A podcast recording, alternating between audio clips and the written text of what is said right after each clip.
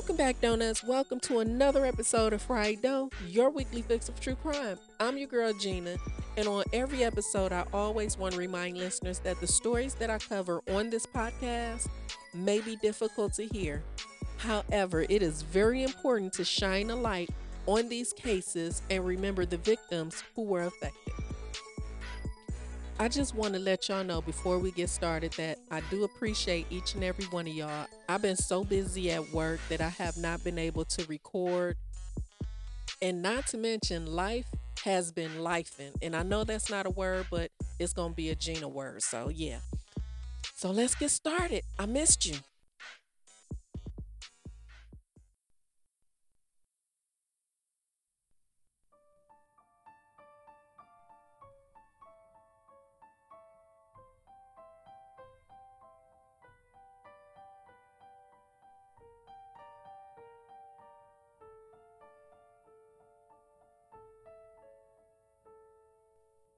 On March 13, 1964, while walking back to her apartment in the Kew Gardens district of Queens, New York, Kitty Genovese was brutally attacked and killed. For more than 30 minutes, 38 respectable law abiding citizens in Queens watched while a man stalked and stabbed a woman in two separate attacks in Kew Gardens. These are the words the New York Times will release about the murder. The case of Kenny Genovese became a staple of psychological textbooks when discussing the bystander effect because it was publicized at the time that there were 38 witnesses to her murder, 37 of which did not call the police or do anything to help. This is Fried Dough True Crime Podcast, and this is Echoes of Apathy, the Kitty Genovese tragedy.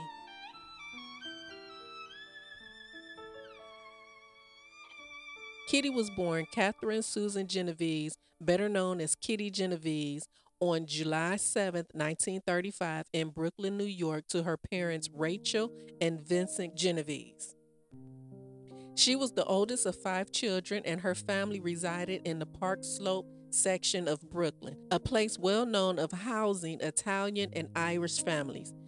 Kitty was very popular in school and was voted class clown she graduated in 1953 with remarkable grades in English and music. She was described by all who knew her as talkative, energetic, and headstrong. She was pretty much the life of the party, and everybody just wanted to be Kitty's friend. Shortly after her graduation in 1953, Kitty's mother witnessed a brutal murder and decided to move out of the city and into a more peaceful area in Connecticut. Kitty, since she had already graduated, she decided to stay behind and moved in with her grandparents and remained in the city. During her high school years, she dated a man named Anthony Fizlola. Anthony was in college studying to be an engineer when they were dating, and he later joined the Army as he worked as an officer and an engineer. So he was smart. The couple got married on October 31, 1954. However, in 1956, they annulled their marriage, and afterwards, they never told anyone the reasons why they got divorced slash annulled. So after the divorce, Kitty moved into her own apartment in Brooklyn, where she worked as a secretary at an insurance company during the day and a bartender at night. She was arrested for taking bets from bar patrons for horse races and later fired. The infamous photo that you're going to see if you Google her name is actually her mugshot from that arrest. So after she was fired, she took a job as a bartender at Ev's 11th Hour bar in Queens, and she was quickly promoted to manager. She moved to the area and started saving most of her money she earned in hopes of opening up her own Italian restaurant. So in 1963, Kitty fell in love with a woman named Marianne Zielonko. Kitty and Marianne found a second floor apartment together in Kew Gardens in Queens, New York, which was considered a peaceful and safe area to live. However, sadly, exactly one year after the two had met for the first time on March 13, 1964, Kitty Genovese was brutally murdered in front of her apartment while supposedly more than 30 of her neighbors watched and did nothing. On March 13, 1964, at around 2:30 a.m., Kitty ended her shift at the bar and she got into her red Fiat to begin her 20-minute drive home. Unknowingly to her, someone was watching and started following her home. And that person's name was Winston Moseley. Winston Moseley was a 29 year old black male, a father of five boys two boys from his previous marriage, two boys from his current marriage, and one boy was his wife's Betty's little cousin who needed a home. Winston worked at the Ray Graham Corporation factory for about 10 years. Despite his dysfunctional parents and his upbringing, Winston had a pretty good life as a black man in the 1960s. His wife Betty was a third shift nurse in the emergency room and made $92 a week. I just wanted to give a little perspective to our healthcare workers who are listening today. Winston, he got paid $100 a week and gave $32 to his ex wife in child support. He had his own home, two cars, one being a 1960 Colt Vere and the other a 1964 Ford Fairlane for Betty. The house he lived in was a single family, two stories, six rooms, basement, and an attic. So, yeah, Winston had a pretty good life. Most people would describe Winston as a kind, patient, quiet, a mild mannered individual who was in control of his emotions, and he was patient with his children. Occasionally, Betty would catch him in a room just staring at the walls, doing nothing, and when she asked him what was he doing, he would just say, thinking. So on March 13, 1964, he left his home at about 2 o'clock a.m. and drove around looking for a woman to attack, to rape and kill, or kill and rape. Yep, you heard me. That's what he said. He saw Kitty leaving her job and getting into her car alone, so he started following her. He said that when she would stop, he would stop. He followed her all the way to the parking lot across the street from her apartment building. He grabbed his hunting knife, put stockings over his head. That's what they did in the 60s. They would put women's stockings over their head and just in case there are some millennials out there, they did that to obstruct their features so you wasn't able to describe them to the police later. Winston then got out of the car and waited for Kitty. Kitty didn't see him at first, but when she did, she also saw the knife and she began to run. Winston ran after Kitty and he caught up with her and stabbed her in the back. Kitty then screamed out, Oh my God, he stabbed me. Someone please help. And then she fell to the ground. It was 3:20 a.m. Winston Moseley, he then started looking around for a place where he can drag Kitty while she continued to scream.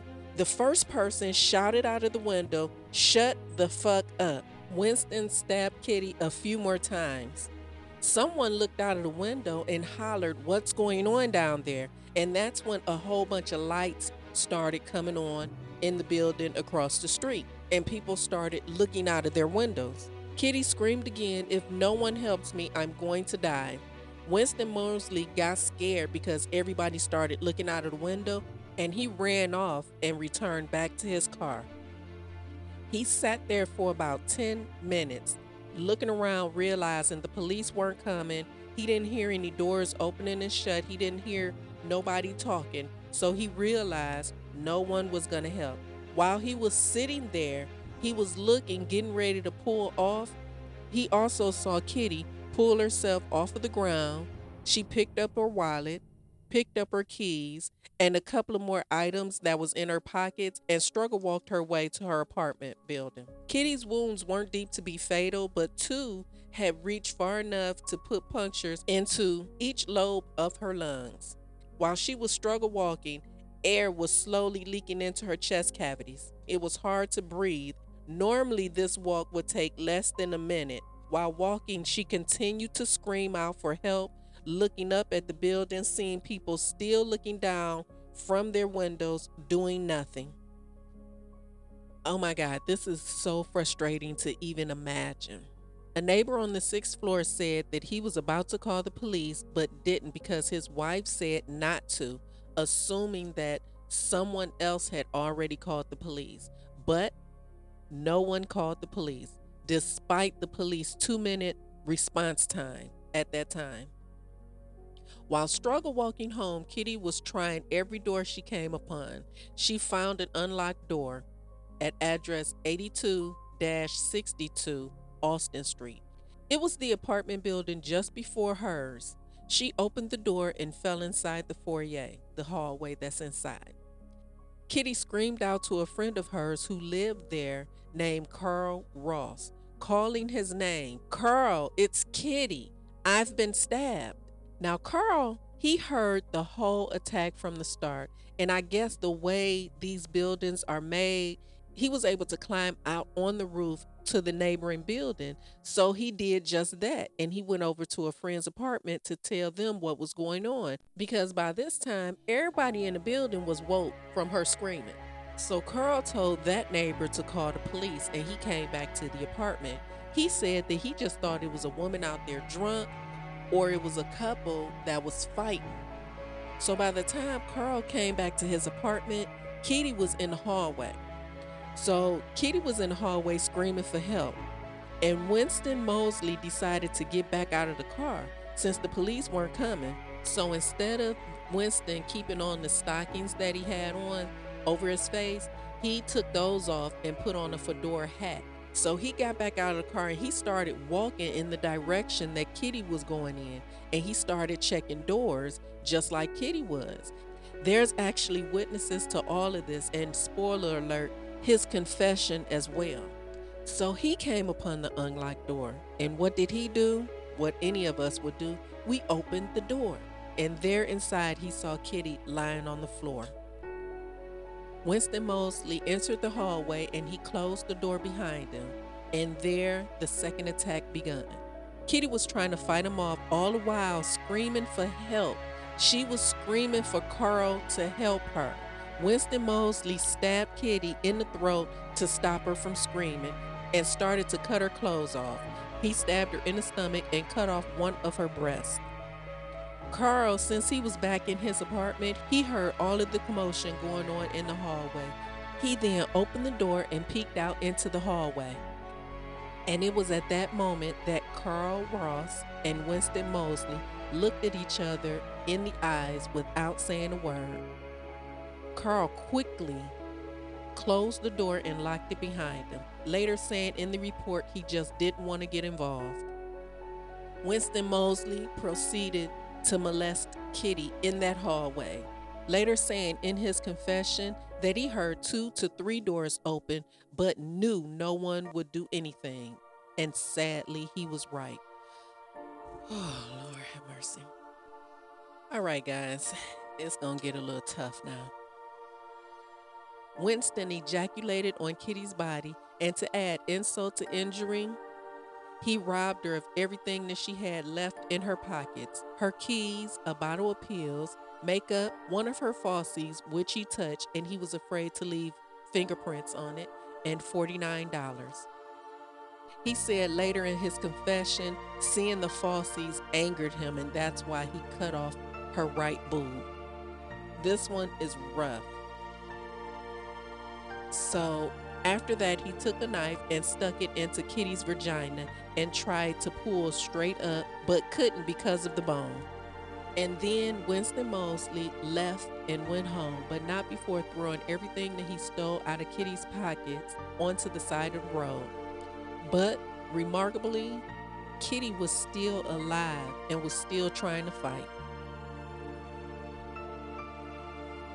One of the neighbors, named Greta, found Kitty laying in the foyer and she ran back to her apartment and she called Kitty's friend, Sophia Farrar, who lived in the same building Kitty lived in with Marianne.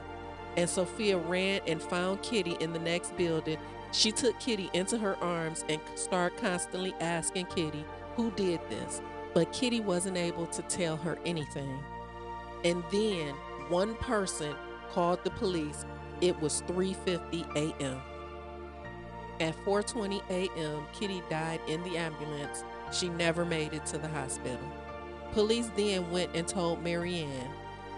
They banged on the door until Marianne answered the door and told Marianne that she had to come down to the morgue to make an unofficial identification of Kitty Genovese. Since they weren't family, later the family found out about it, and since Kitty Genovese's dad couldn't identify her, her uncle actually gave an official identification. Right off the bat, they looked at Marianne as a suspect. But instead of asking Marianne things about Kitty and who could have done this to Kitty, they were more focused on their relationship and what they did in the bedroom. And poor Marianne, she was so young and so timid. She was answering their questions all the while feeling dirty and knowing that this was wrong. After about six hours of this line of questioning to Marianne, they finally allowed her to go home. The police woke me up. They knocked on the door. Hmm. They went down to the, the morgue, four o'clock in the morning. That's when I identified her. I remember sitting outside on the bench and they said, We're going to take you home. I said, No, I'm going to wait for her. Marianne is as devastated as anyone would be in any age or time. After the attack, friends of Kitty and Marianne abandoned Marianne now that she was a confirmed lesbian because before Kitty and Marianne would tell people that they were just friends. They were scared because they were lesbians and God forbid you fall in love with someone whom you want to fall in love with and not whom another person wants you to fall in love with because it's everybody's business and not your own, right? Let's move on. So after the murder, Winston Moseley went back home and he went on about his his life. So on March 18th, 1964, Betty, his wife, caught him staring into space, something that he normally did. But this time he was late for work. So when she asked him what was going on, what's wrong, he just told her to call his boss and tell them that he'll be there soon. And by this time, him staring into space, now you late and you constantly having me call your boss, telling him that you're gonna be late. You need to tell me what's going on so I can help you with these things so we can move on. But the only thing that he would reply was, just call my boss. It's none of your business, just call my boss. And she was just like, no, fuck you. So he left out of the house and he never went to work. However, he was caught coming out of a house carrying a television set. And when two neighbors approached Winston Moseley and asked him what was going on, or they were just looking at him, and he just said, Don't worry, I'm just helping them move.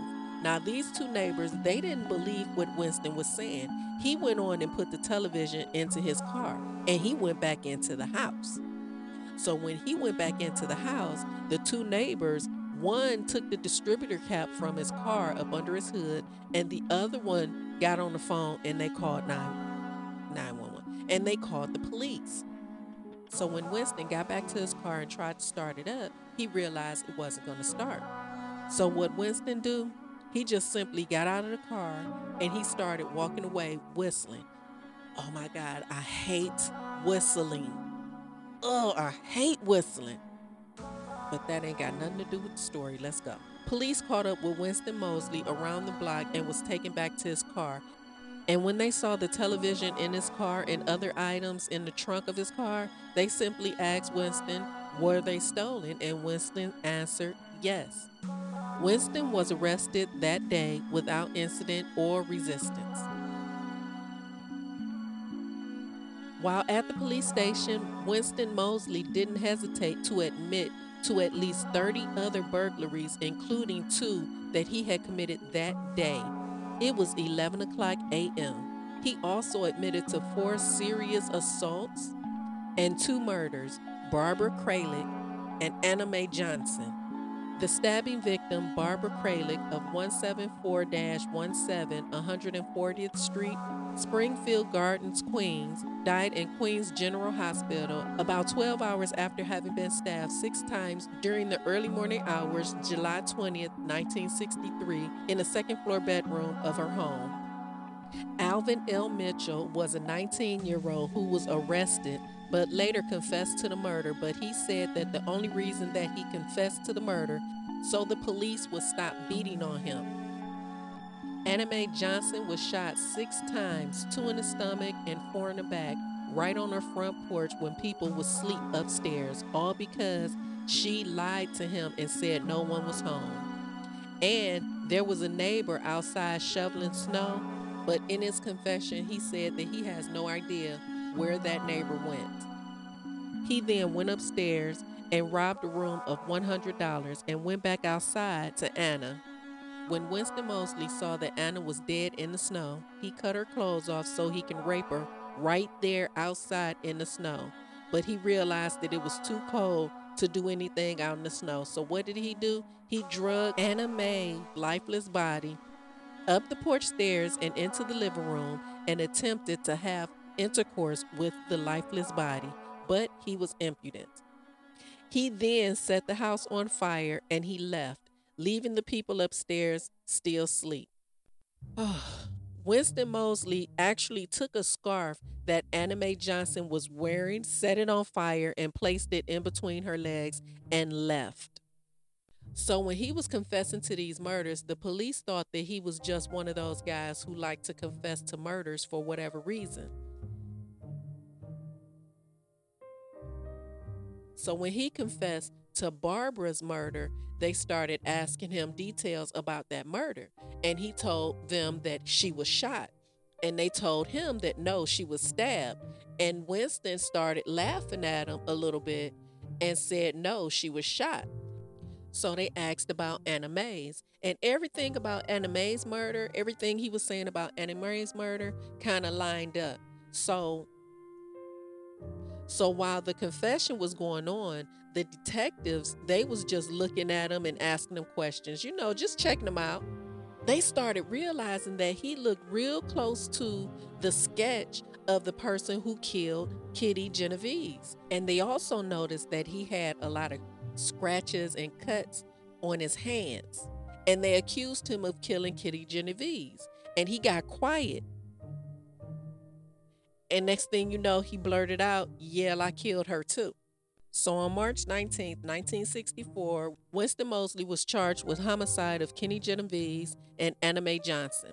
He was also charged with illegal possession of a firearm and possession of pornography, which he stole from one of the houses he burglarized that day.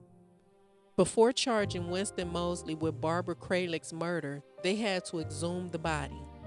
So on March 27, 1960, the New York Times came out with their paper with the headline 38 witnessed a death and no one called the police. So that just went into an uproar and that just started everybody talking and criticizing New York about being real heartless if they can allow this to happen. Winston Moseley's trial began June 8, 1964 and was presided over by Judge J. Irvin Shapiro. Moseley initially pleaded not guilty, but his attorney later changed his plea to not guilty by reason of insanity.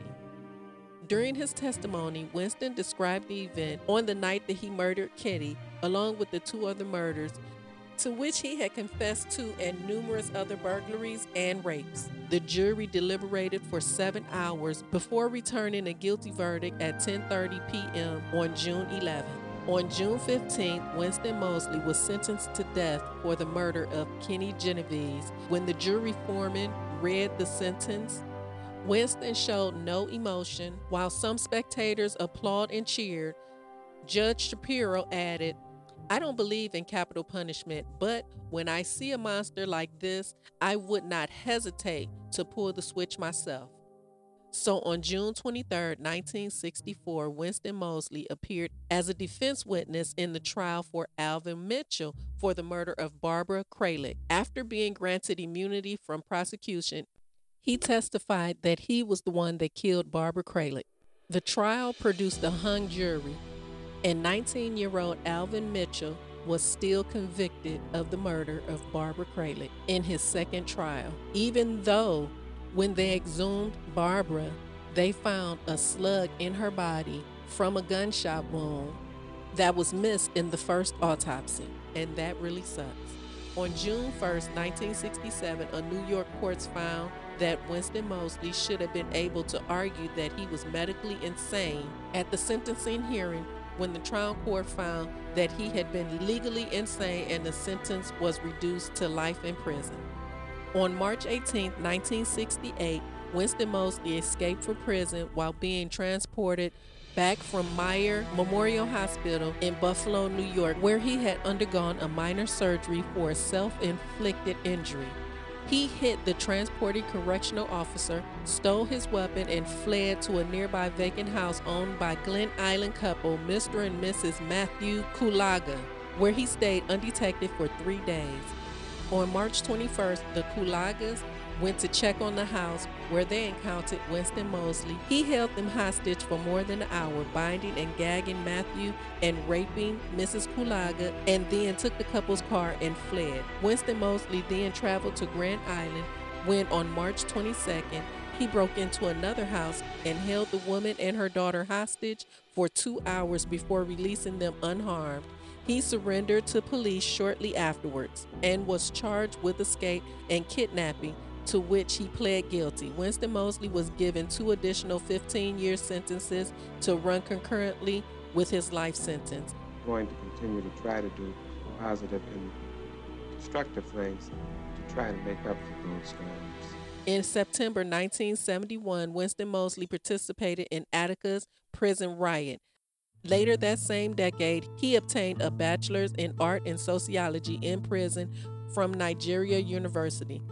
Okay, so in April 1977, Winston Moseley, he sent a long letter to the New York Times basically saying that he killed Genovese by mistake, sex was not the motive, and just because you keep me in here and I'm living in perpetual agony, it's not going to bring Kitty Genovese back, so y'all should just let me out. That's what he said. He went on ABC's 2020 and he claimed that Kitty Genovese was throwing a lot of racial slurs to him and that's why he killed her. But he must have forgot that he was in the police station telling the detectives everything and he must have forgot that he also told the detectives that first two females that he killed were black and he wanted to try and kill a white woman this time. That's what he said. He became eligible for parole in 1984. During his first parole hearing, he told the parole board that the notoriety he faced due to his crime made him a victim, stating, quote, for a victim outside, it's a one time, one hour, or one minute affair. Due to the person who's caught, it's forever. At the same hearing, Winston Moseley claimed that he never intended to kill Kitty Genovese and that he considered Kenny Genovese's murder to be a mugging because he said people kill people when they mug them sometimes. The board denied his request for parole. His court appointed attorney was Sidney Sparrow. That same attorney represented Kitty Genovese when she was arrested a year earlier. And later, Moseley tried to use that to get out of prison in 1995, saying that it was a conflict of interest. Winston Moseley returned to the parole hearing on March 13, 2008, the 44th anniversary of Kenny Genovese's murder. He continued to show little remorse for Kitty Genovese's murder, and the parole was again denied. Kitty's brother Vincent was unaware of the 2008 hearing until he was contacted by reporters for the New York Daily News. Vincent was reported to have never recovered from his sister's murder. He made a documentary called The Witness about her murder. It is so touching and you're just going to really feel for this 16 year old boy. He was 16 when she died. And he said from that point on, he will make sure that he will never turn his back on anybody who may need help, the police, or anything like that. And he went to the service. And I'm just paraphrasing, but that's one of the main reasons why he went to the service to help people. And he, in this documentary, he talks to her old friends, the people that she used to work with, and then he retraces the steps that she took and he hired an actress to do the screaming to try to emu- emulate the screaming. The way kitty was could might have been screaming that night i recommend you check that out. Winston Moseley was denied his 18th parole hearing in november 2015 He died in prison on March 28, 2016, at the age of 81 years old. And I truly, truly hope that he suffered every minute of the day that he lived his long, long life. He had served 52 years, making him one of the longest serving inmates in New York State prison system. Kitty Genovese is now buried in Lakeview Cemetery in New Canaan, Fairfield County, Connecticut. So, side note, let me tell you what happened to me a couple of Saturdays ago. It was like two or three weeks, it was two weeks ago. So, I decided to take my fur babies out for a walk. It was me, my 60 pound sweetheart, and my 15 pound little thug. Normally on a Saturday and Sunday, if I don't take them to the dog park, I take them down this business street because there's no traffic, no businesses are open, and I can take them off the leash so they can run around a little bit. So that's what we did. We walked down this business street and we get to the halfway point of the business street. Now, this street is one way in and one way out, and all the way at the end of the street, there's a gym tucked all the way in the back. Bear with me, all of this is going to come together. So we're walking, and I get to the middle of the street, and I'm about to take them off the leash. So I look behind to see if I see any cars or anybody. And I just so happen to see a young man, 17 to 19 years old, speed walking up behind us. He was like about maybe two or 300 yards away from us. And I didn't hear him or anything. So he had to have ran quietly or tried to sneak up on us some kind of way. But still, no alarms went off or anything. I just thought because he was in his shorts and had a hat or whatever, I just thought that he was going to the gym. So we changed directions and we're going in the opposite direction where we were coming from. We're like going back towards the opening of the street. And since he was going down that way, I'm like, okay, he'll be gone soon. I could take him over to this parking lot, take the fur babies off the leash so they can run around. So that's just what I did. But I happened to look in the reflection of the building and I see he then turned around and started walking. So I'm like, oh, we're about to do this. I ain't had a fight in years. So I grabbed them, put them back on the leash, and I grabbed my weapon. So now we're going back towards the street and out of this parking lot because it looked to me for a moment that he was kind of like to trying to veer into the parking lot where we were. And what you're not going to do is close up no space and back me into a corner or building or something like that. So I won't be able to have no place to go. So now he's walking, he's going towards my right, which is towards the opening of the street. He doesn't like that. I'm mm-hmm. behind him now, and I see he kept looking back. And while he was looking back, I noticed that his hat was pulled all the way down over his eyes. So that's when I realized I'm not tripping. His ass was about to try and start something, and I don't understand who takes valuables with them when they walk in their dogs. The only thing that I had of value on me was my phone and maybe my car keys. So now my alarms is up, my spidey senses is going off. I'm ready to fight now. Let's go. So he doesn't like me following him because he doesn't have control of this situation. I do. So now we're all walking towards the opening of the street, and I'm still following him.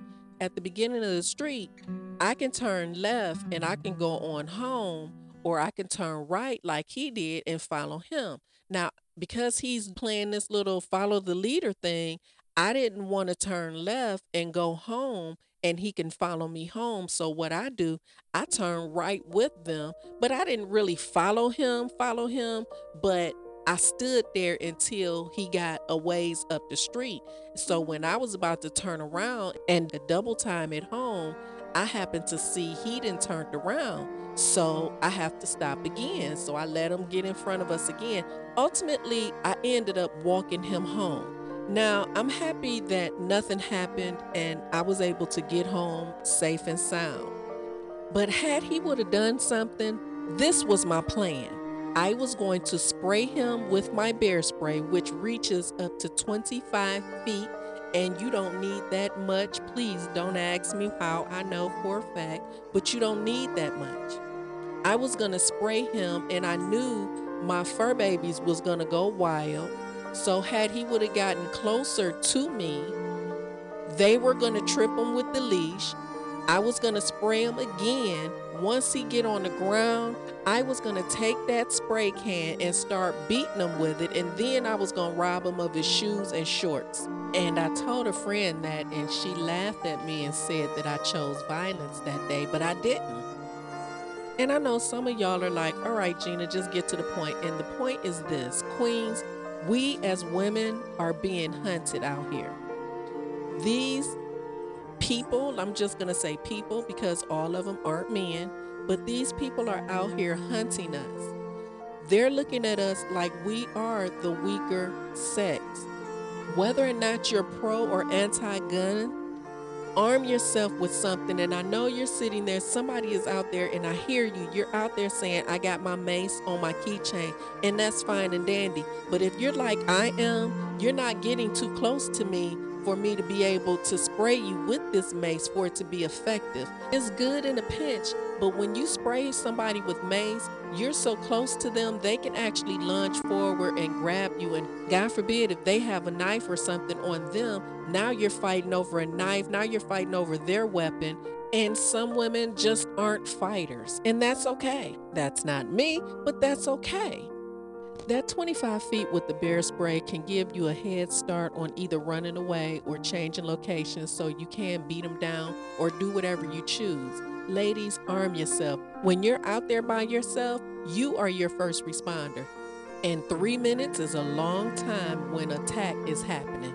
So, since it happened, I really didn't think about it up until I started researching this particular story to bring to y'all because it really saddened me to think that no one called the police, and that could be any one of us. One of the excuses for someone not calling the police that night was he said that if she was out that late without a man, then she deserves everything that she got.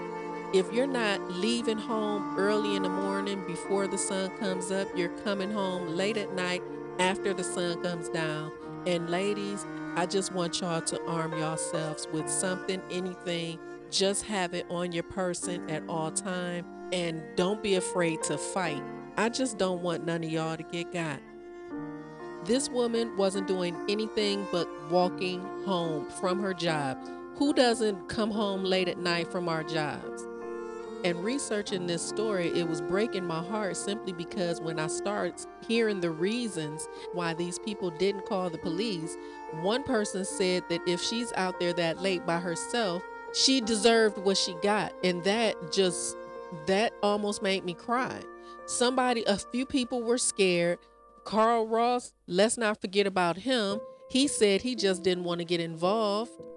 The Kitty Genovese case stands as a poignant and haunting reminder of the importance of individual responsibility and the potential consequences of bystander apathy. While the circumstances surrounding her tragic death were deeply distressing, they also prompted a broader societal conversation about the need for collective action and empathy. Kitty Genovese's legacy is not solely one of sorrow but also inspiration. Her story has compelled us to reevaluate our roles as members of the community, encouraging us to be vigilant and compassionate neighbors. As we reflect on this tragic chapter in history, we must strive to create a world where people are willing to lend a helping hand, ensuring that no one's cries for assistance ever go unanswered. In doing so, we honor Kitty Genovese. Her memory lives on as a call to action, urging us to be more empathetic and engaged members of our community to prevent such heart wrenching events from happening again.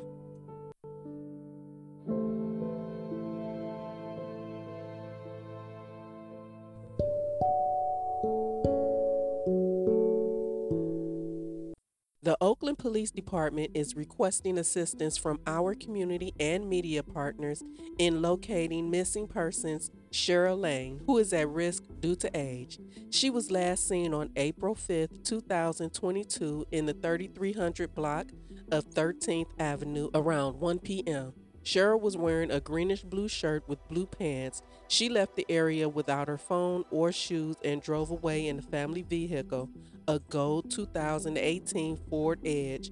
The dealer plates are California plates, A letter LWK 205. Cheryl is described as a 62 year old black female. She stands 5'9 and weighs 155 pounds. The family reports that she has dementia. If you have any knowledge or information regarding the whereabouts of Cheryl Lane, please notify the Oakland Police Department's Missing Persons Unit at 510 238 3641 or visit nixle.com. That's N I X L E com to receive Oakland Police Department alerts, advisories, and community messages, or follow OPD on Twitter, Facebook, Instagram at Oakland Police CA. Let's help get Cheryl home to her family. Thank you for tuning in to yet another gripping episode of Fried Dough True Crime. If you would like to support this podcast, please share it, tell a friend, or you can also give me a good review on whatever platform you're listening to me on right now. Remember, you can stay in contact with the podcast on social media on IG and Twitter at Fried Dough Podcast. I usually post visuals of each episode. Maybe you want to see the person, and maybe I don't share no gore or crime scenes or anything like that. And then I also share the missing posters. If you have any case suggestions or you just want to reach out, you can always drop an email at frieddope at myyahoo.com or you can leave a voice message and that link is in the show note and it may show up on the next episode and that's only if you want it to don't forget that all my resources are also located in the show notes, so be sure to check those out if you want more information because it is still a lot of information about this case. And finally, finally, finally, please stay safe, stay vigilant, when you're out of your car. Stay vigilant when you're in your car. Stay in your rearview mirror. Always know what kind of car is behind you at all times and how long it's been behind you. If a car is behind you more than three lights, then switch a lane just to see. Just to see. And as always, not to be a Karl Ross. And always, always, always trust your instincts. Always trust your instincts.